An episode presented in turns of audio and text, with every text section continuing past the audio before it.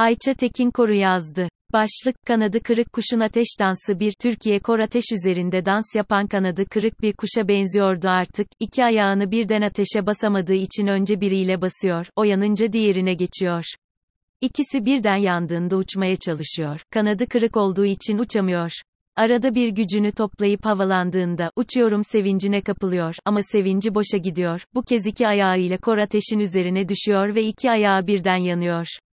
Hiç yorulmadan, umudunu yitirmeden belki uçabilirim diye bu dansı sürdürüyor. Gülten Kazgan, bir iki dönem, bin dokuz yüz doksan ila iki bin iki ve iki bin iki ila iki bin yirmi bir bin dokuz yüz doksanlı yıllar ekonomisinin bu alegorik anlatımı bugün yaşananlar için de pekala geçerli. Burada kanadı kırık kuş, Türkiye ekonomisidir. Neden kanadı kırıktır? Çünkü alıp başını giden üçüncü ve dördüncü sanayi devrimlerine zamanında yetişememiştir. Yetişmek zorundadır, ancak hem fiziki ve beşeri sermayesinin yetersizliği hem de var olan kaynakların bilinçsizce çarçur edilmesi yetişmesini zorlaştırmıştır. Üstelik yetişmesi olanaklı az sayıda alanda ise büyüyüp serpilemeden dünya tekelleri tarafından yutulmaya devam etmiştir. Kor üstünde yapılan almaşık ayaklı bu dans, bin dokuz yüz doksanlarda da bugün de döviz faiz çekişmesinin yarattığı gelgitlerdir. Bu çekişme, bin dokuz yüz doksan ila iki bin iki arasında Türk lirasının Amerikan dolarına karşı yılda ortalama yüzde yetmiş civarında değer kaybetmesiyle sonuçlanacaktır. Bugün ise, aynı çekişme, iki bin on sekiz yılı başından iki bin yirmi bir sonuna değin, yani sadece dört yıl içinde, liranın yılda ortalama yüzde altmış değer kaybetmesinin oyun kurucusudur. Tabandaki kor ateş, harcamalardır. bin dokuz yüz doksanlı yıllarda, tüketim kredileri yolu ile bugünkü özel tüketim çılgınlığının temeli atılmıştır. Öte yanda ise, P K K'ya karşı silahlanma, devlet büyüklerinin görkemi ve faizci kesimi beslemek için giderek artan kamu harcamaları vardır. Bugünün kor ateşi de bundan çok farklı değildir esasında. Akıl almaz kredi genişlemelerine bağımlı hale gelen halk, sürdürülmesi mümkün olmayan tüketim kalıplarını artık iyice içselleştirmiş ve gırtlağa kadar borç batağına saplanmıştır bugün itibarıyla. Kamu harcamalarına gelince, iki bin ikiden bu yana, Güneydoğu sınırındaki istikrarsızlığa karşı yapılan harcamalar katlanarak artmıştır. Devlet büyüklerinin debdebesi için yapılan harcamalar ise herkesin malumu olduğu üzere şimdilerde eşimenende olmayan seviyelerde seyrediyor. bin dokuz yüz doksanlarda daha çok kamu kesiminin sırtında konumlanmış dış borç yükü, bugün özel kesimin belini büküyor, yeni yatırımları neredeyse olanaksız kılıyor. Üstüne, bin dokuz yüz doksanlardan farklı olarak, iki bin iki sonrası dönemde, bir de kamu-özel işbirliği ile ortaya konan ve gerekliliği çok su götürür pek çok alt ve üst yapı harcaması var. bin dokuz yüz doksanlı yıllardan bu yana aynı, artan iç tasarruf oranının sürüklediği yatırımlardansa, körüklenen kısa ömürlü yabancı sermaye girişleri sayesinde yüksek düzeylere ulaşan gayri safi yurtiçi hasıla, G S Y H, büyüme hızı. Arada bir gücünü toplayıp havalanma, bin dokuz yüz doksanlı yıllardan bu yana aynı, artan iç tasarruf oranının sürüklediği yatırımlardansa, körüklenen kısa ömürlü yabancı sermaye girişleri sayesinde yüksek düzeylere ulaşan gayri safi yurtiçi hasıla, G S Y H, büyüme hızı. Havalanma sonrası iki ayak üzerine kor ateşe düşüş, ya havalanma sırasında bozulan dengeleri düzeltmek için getirilen kısıtlamalardan ya sermaye kaçışından ya da dış dünya kaynaklı durgunluktan dolayıdır. Düşüşün can acıtması, döviz de dahil olmak üzere tüm fiyatların artması, borsa ve reel ücretlerin çöküşü, işsizliğin tırmanması ve G S Y H büyüme hızının sıfıra yaklaşması hatta negatife dönmesinden kaynaklanıyor. bin dokuz yüz doksan ila iki bin iki ile iki bin iki sonrası dönem arasındaki fark, bu düşüşün sıklığı.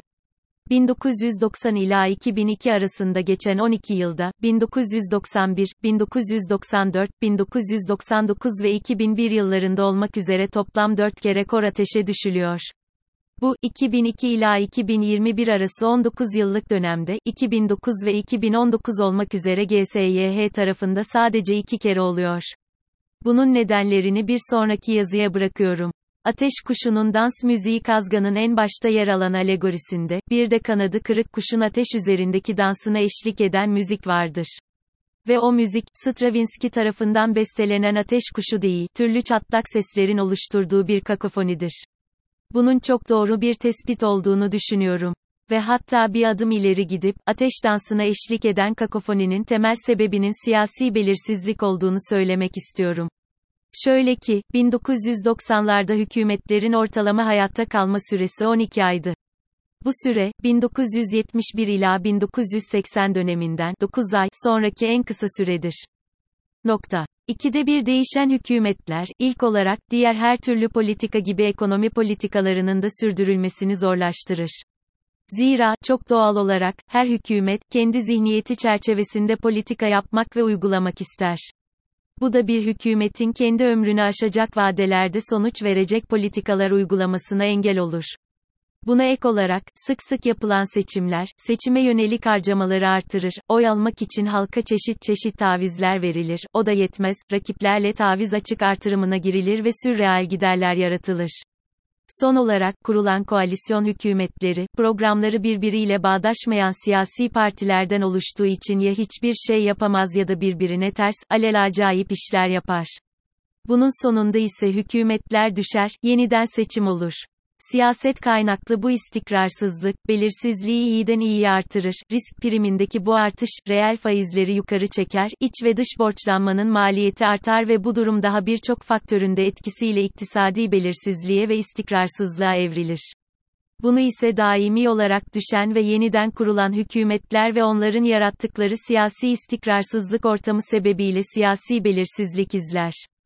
bin dokuz yüz doksan ila iki bin iki döneminde Türkiye'de yaşananlar, işte bu kısır döngünün mükemmel bir örneğiydi.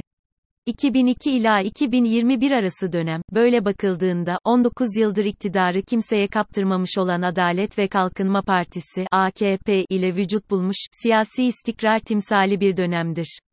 Ne var ki, siyasi istikrar ve siyasi belirsizliğin yokluğu aynı şey değildir.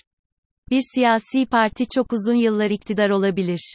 Bu iktidarın geliştirdiği, değiştirdiği politikalar, yerleşik siyasi rol beklentilerine uygun olarak gerçekleştiği sürece, ciddi bir siyasi belirsizlik yaratmaz. A K P'nin iki bin iki ila iki bin yedi yılları buna bir örnek olabilir. Ancak, hükümet politika değişiklikleri ve bunların hangi süreçler içerisinde gerçekleştiği, yerleşik beklentileri ihlal ediyorsa, siyasi istikrarın mevcudiyetinde dahi siyasi belirsizlik oluşur. İşte bu tip bir siyasi belirsizlik artışı, on dokuz yıldır tek başına iktidar olan A K P içerisinde, özellikle iki bin on bir sonrası giderek artan bir şiddette tezahür etmiştir. iki bin on dört sonrası yaşanan meşruiyet krizi ile yerleşik hukuk çerçevesinin dışına taşan düzenlemeler torbalara atılarak yapılmış, eğer böyle başarı sağlanamamış ise, çoğunluğun tahakkümü ile oyunun kuralları bir çırpıda değiştirilip istenen sonuç yine de elde edilmiştir. iki bin on sekiz yılından itibaren ise giderek artan otoriteryanist eğilimin doğrudan bir sonucu olarak bir parti devleti oluşmuş, devlet ve hükümet aynılaşmış ve politika değişiklikleri tepeden inme bir biçimde, istenen zamanda ve istenen biçimde gerçekleştirilmiştir. Siyasi belirsizlik ve iktisadi belirsizlik, siyasi belirsizlik ve iktisadi belirsizlik, tarih boyunca kol kola yürümüştür.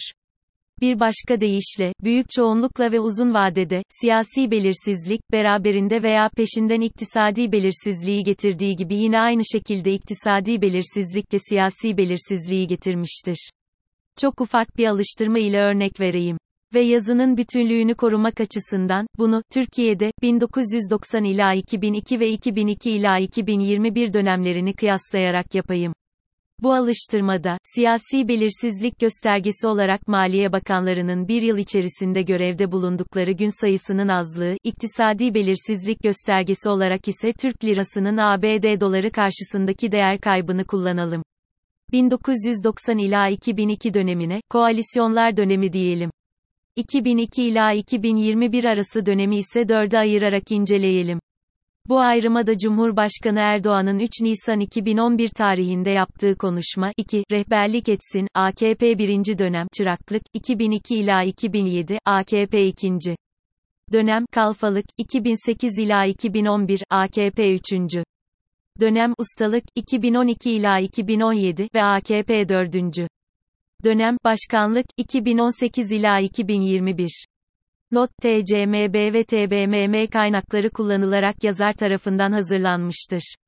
Türk lirasının değer kaybı, A B D dolarına göre ölçülmüştür. Yukarıdaki grafiğe göre, koalisyonlar döneminde bir Maliye Bakanı yılda ortalama iki yüz otuz altı gün görevde kalıyorken, A K P'nin çıraklık döneminde üç yüz on bir gün, kalfalık döneminde iki yüz doksan üç gün, ustalık döneminde üç yüz on üç gün ve başkanlık döneminde iki yüz kırk sekiz gün görevde kalmıştır. Kalfalık dönemindeki düşüş Ali Babacan ve Mehmet Şimşek'in bakanlık sıvapları sebebiyle olmuştur. Nokta. Burada dikkate değer olan, A K P'nin başkanlık döneminde bu göstergenin koalisyonlar dönemine çok yaklaşmış olmasıdır. Aynı dönemlerdeki kur hareketlerine bakıldığında ise görülecektir ki, koalisyonlar döneminde Türk lirasının A B D dolarına karşısındaki değer kaybı yüzde altmış dokuz iken, A K P'nin çıraklık döneminde eksi yüzde yedi, kalfalık döneminde yüzde on yedi, ustalık döneminde yüzde on altı ve başkanlık döneminde yüzde elli sekiz olmuştur. Kısacası, bin dokuz yüz doksan dört, bin dokuz yüz doksan dokuz ve iki bin bir yıllarındaki büyük devalüasyonlara rağmen, koalisyonlar dönemi ve A K P'nin başkanlık dönemi bu bakımdan da büyük benzerlik arz etmektedir. Gelelim bu alıştırmanın en önemli noktasına, grafikteki iki eğri birbiriyle taban tabana zıt hareket etmektedir. Burada, nedensellik konusunda iddialarda bulunmamak gerekir. Zira, dediğim gibi, bu, oldukça basit bir alıştırma. Ama net olan şudur, bin dokuz yüz doksanlardan bu yana Türkiye'de siyasi belirsizlik artışı, grafikte görevde kalınan gün sayısı düşüşü ve iktisadi belirsizlik artışı beraber gerçekleşmiştir. Türkiye'nin hali hazırda içinde bulunduğu durum da budur. Yaşanan siyasi ve iktisadi belirsizlik ortamında bir değişim olması için bu cenahlardan sadece birine yönelik iyileştirme yapılması kafi gelmeyecektir. Her ikisinin aynı anda ele alınmasının ise gerek şartı adil koşullarda gerçekleştirilecek bir seçimle basiretli, işinin ehli ve kamu yararını en önde tutan bir hükümetin göreve gelmesi ve bu hükümetin sahiden yeni olan bir iktisat programı çerçevesinde hareket etmesidir.